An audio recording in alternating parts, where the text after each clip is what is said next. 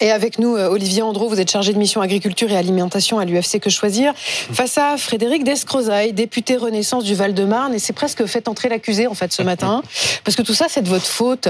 La loi Descrozaille, la loi Egalim 3, euh, qui a donc été adoptée il y a un an, qui entre en vigueur ce vendredi et qui renforce l'équilibre entre d'un côté les fournisseurs, de l'autre la grande distribution, mais qui au final n'avantage pas le consommateur, puisqu'on n'aura plus le droit de faire des promotions sur les produits d'hygiène, les produits cosmétiques, les produits d'entretien, au-delà de de 34%. On a vu d'ailleurs ces derniers jours des méga promos de 80% sur des barils de lessive.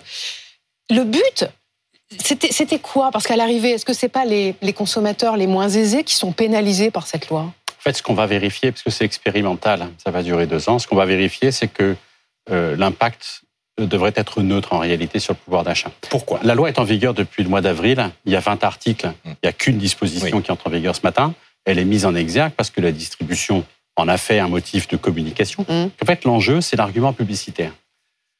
Ma circonscription, c'est entre autres Créteil. Il y a un carrefour à Créteil qui est mmh. un hypermarché. Pour faire venir les gens, c'est compliqué d'y accéder. Vous avez un parking, vous espérez vous garer à moins de 100 mètres de là où il y a des caddies. Après, vous trimballez le caddie sur des dizaines de mètres, vous passez deux heures dans le magasin. L'argument pour les faire venir, c'est la quinzaine Pampers à moins 80%. Mmh.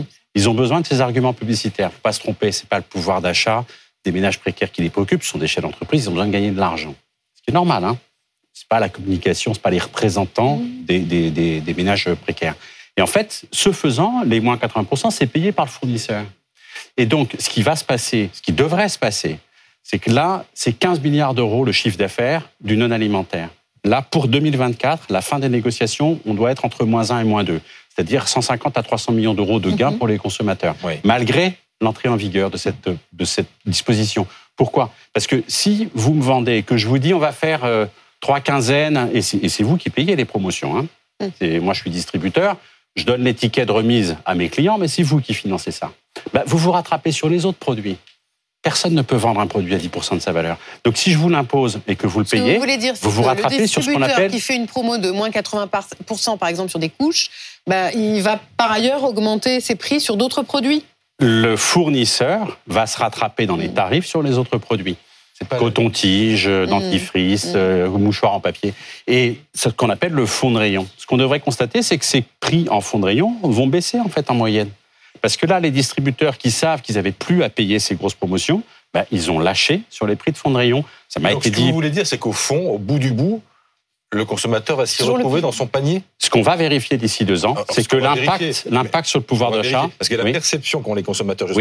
Il y a beaucoup de gens, Monsieur Descrozaille, vous le savez bien, qui vont faire leurs courses, qui sont très attachés à ces mmh. promotions, surtout en cette période. On parle des restos du cœur ce matin. Les restos mmh. du cœur ont par exemple besoin de, de, ces produits. Et, là, bah, on va écouter tiens, ce que disent les gens des restos du cœur. De quoi vous avez besoin? Eh bien, de produits alimentaires de base, bien sûr, et puis on, ne pas oublier non plus les produits d'hygiène gel douche, euh, produits bébés également, hygiène et hygiène féminine notamment aussi, protection féminine. Donc, ce sont des produits dont on a besoin au quotidien, dont les associations ont aussi besoin, et dont on se dit, bah, on va pas les acheter parce que les promos sont terminés. en fait, c'est très français que d'être à ce point-là focalisé sur les promos.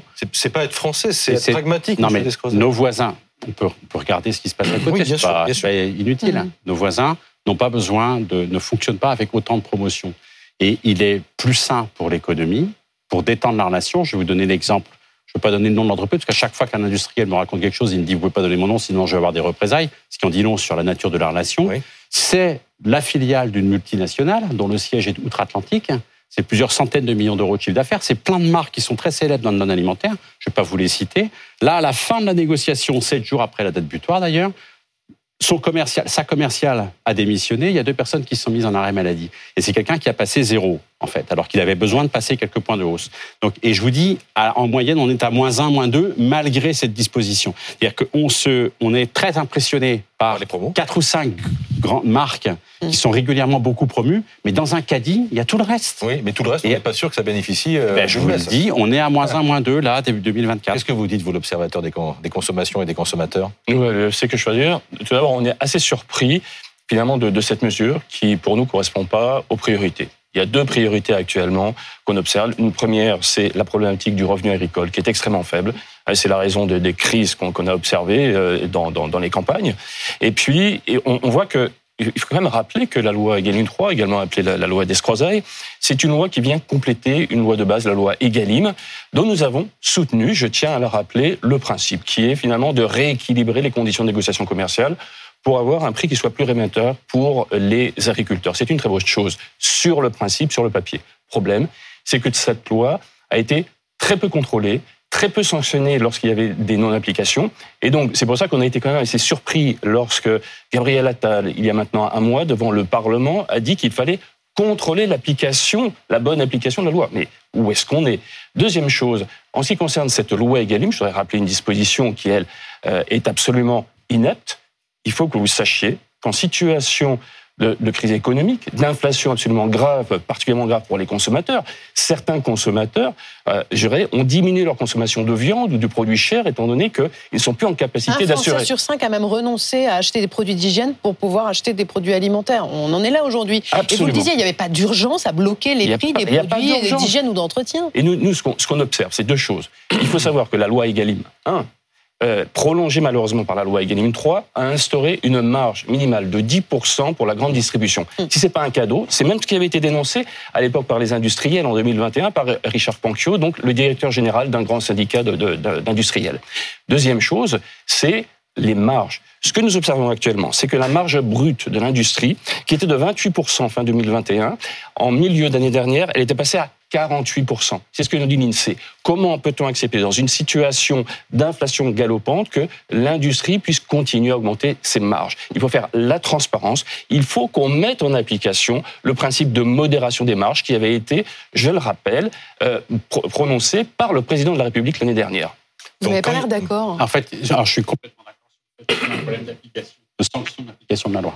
Complètement d'accord. Je suis aussi d'accord. Reconnaissez qu'il y a un problème avec la loi. Mais bien sûr que ah oui. il y a un problème avec il y a un problème avec les lois. Elles sont beaucoup trop bavardes et il y a beaucoup trop de détails dedans, y compris la loi qui porte mon nom. Et de ce point de vue-là, j'en suis pas fier. Fait, hein, les lois. Ah, non, non, mais oui.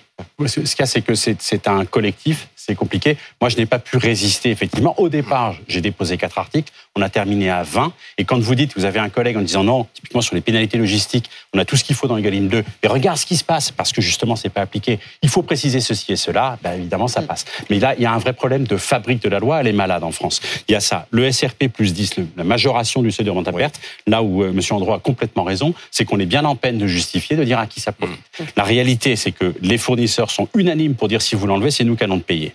C'est en là où on est un petit peu coincé. Cela dit, le gouvernement nous a promis un rapport sur la base de données théoriquement fournies par la grande distribution pour qu'on sache justement où ça passe. Ça représente un demi-milliard. Oui. Mais, ça, et ça, mais ça, M. Andron, je suis, je suis d'accord avec vous là-dessus. Là où je suis pas d'accord, c'est sur les marges de l'INSEE, parce que l'INSEE a un panel d'entreprises, envoie des questionnaires, c'est rempli à la va comme je te pousse, mais vraiment, sur ce qu'on appelle, c'est même pas le triple net, il renvoie des factures c'est un très mauvais indicateur de la réalité. On n'est pas sur le 4 fois net, encore moins sur le 5 fois net.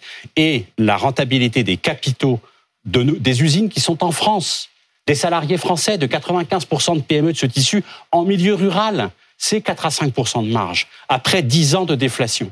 Donc on n'est pas du tout sur les 30% que vous avez évoqués. Il y a un vrai sujet de méthode sur la façon dont l'INSEE sort ces données. Je voudrais dire, L'INSEE nous donne des chiffres. Ils sont confirmés par l'Observatoire de la formation des prix des marges. Je voudrais parler de l'augmentation de la marge brute. Soyez pas trop technique. L'augmentation de la marge au niveau de la grande distribution euh, entre 2021 et 2022. Plus 57% sur les pâtes alimentaires, plus 13% sur les légumes, plus 28% sur le lit de mets écrémé. Ce sont des produits de base. Et ça, c'est sur le court terme. Sur le long terme, vous évoquez la, la marge. Depuis 2013, c'est-à-dire depuis 10 ans, la marge brute de l'industrie sur le lait demi-écrémé UHT, un produit de base, plus 14%. Sur le camembert, là encore un produit de base, la marge de la grande distribution cette fois-ci, plus 29. Et je voudrais terminer par la marge de la grande distribution sur le yaourt nature, plus 123% elle a plus que doublé. Donc tout va bien pour la grande distribution, tout va bien pour les industriels. Comme dit souvent Nicolas Dose, au bout du compte, il faut que quelqu'un paye, et ce quelqu'un, c'est le consommateur. On a fait des lois, d'abord, obligé de faire une quatrième loi parce que les trois premières n'ont pas fonctionné, c'est pas rassurant. C'est vrai que sur la machine législative, il y a des questions à se poser. On a fait des lois pour que l'amont soit mieux rémunéré. C'est des lois qui sont inflationnistes. C'est des lois qui conduisent à des hausses de prix. On le sait, il n'y a aucun doute là-dessus. Moi, ce qui me frappe dans le texte de Frédéric Descrozaille, c'est qu'on se soit focalisé sur l'hygiène beauté, Parce que je ne crois pas qu'on mette de l'avoine ou des œufs dans le savon, dans le lait ou dans les, ah, y a des dans, dans les couches. Et voilà. Vous, voulez, je, vous faites allusion à la meilleure rémunération des agriculteurs. Voilà. L'objectif est d'améliorer les revenus des agriculteurs. Pourquoi s'intéresser à l'hygiène beauté? Ah bah, pour, caresser dans le sens du poil les euh, gros industriels? Non. Bah, je sais pas. Encore une fois, ce sont des usines. Non, pardon. Mais ce sont des, ce sont des usines et des emplois français. L'exemple que je vous donnais de la, de la dureté des négociations, parce que c'est un poker menteur qui, qui est amusant cinq minutes.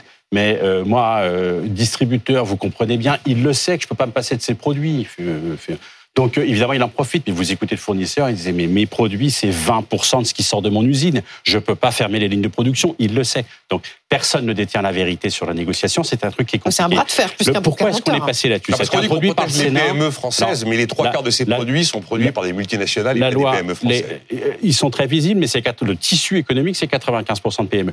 Et la loi, la loi euh, qui porte mon nom, quand vous dites focalisation, non. non c'est une disposition qui entre en vigueur aujourd'hui. L'essentiel qui les a gênés et qu'ils n'ont pas raconté du tout d'ailleurs, c'est ce qui se passe en cas de non-accord. C'était ça le sujet. Et la tension à l'époque, c'était c'était là-dessus qu'ils sont montés au créneau. Et Leclerc avait raconté d'ailleurs n'importe quoi sur euh, LinkedIn en hystérisant complètement le débat. Et, à, loi, à un moment de la loi Egaline 2, le même Leclerc avait dit à une de mes collègues, vous pouvez voter ce que vous voulez sur l'alimentaire, je m'en fous, je me rattraperai sur le reste. C'est ce qu'il a fait. Comme c'est le leader, il donne le il fait danser tout le monde, les autres ont suivi. Le reste, c'est quoi? C'est le non-alimentaire. Et pendant deux ans, effectivement, le report des promos qu'il ne pouvait plus financer, parce qu'il dépense des milliards en publicité, en prospectus, en achat d'espace. Bah, ils l'ont fait sur le non-alimentaire et ça a esquinté une partie de notre industrie. On va envoyer le générique de Faites entrer l'accusé si vous continuez, parce qu'on le connaît bien ici. Merci en tout cas. Merci hein, d'être venu euh, répondre à nos questions ce matin.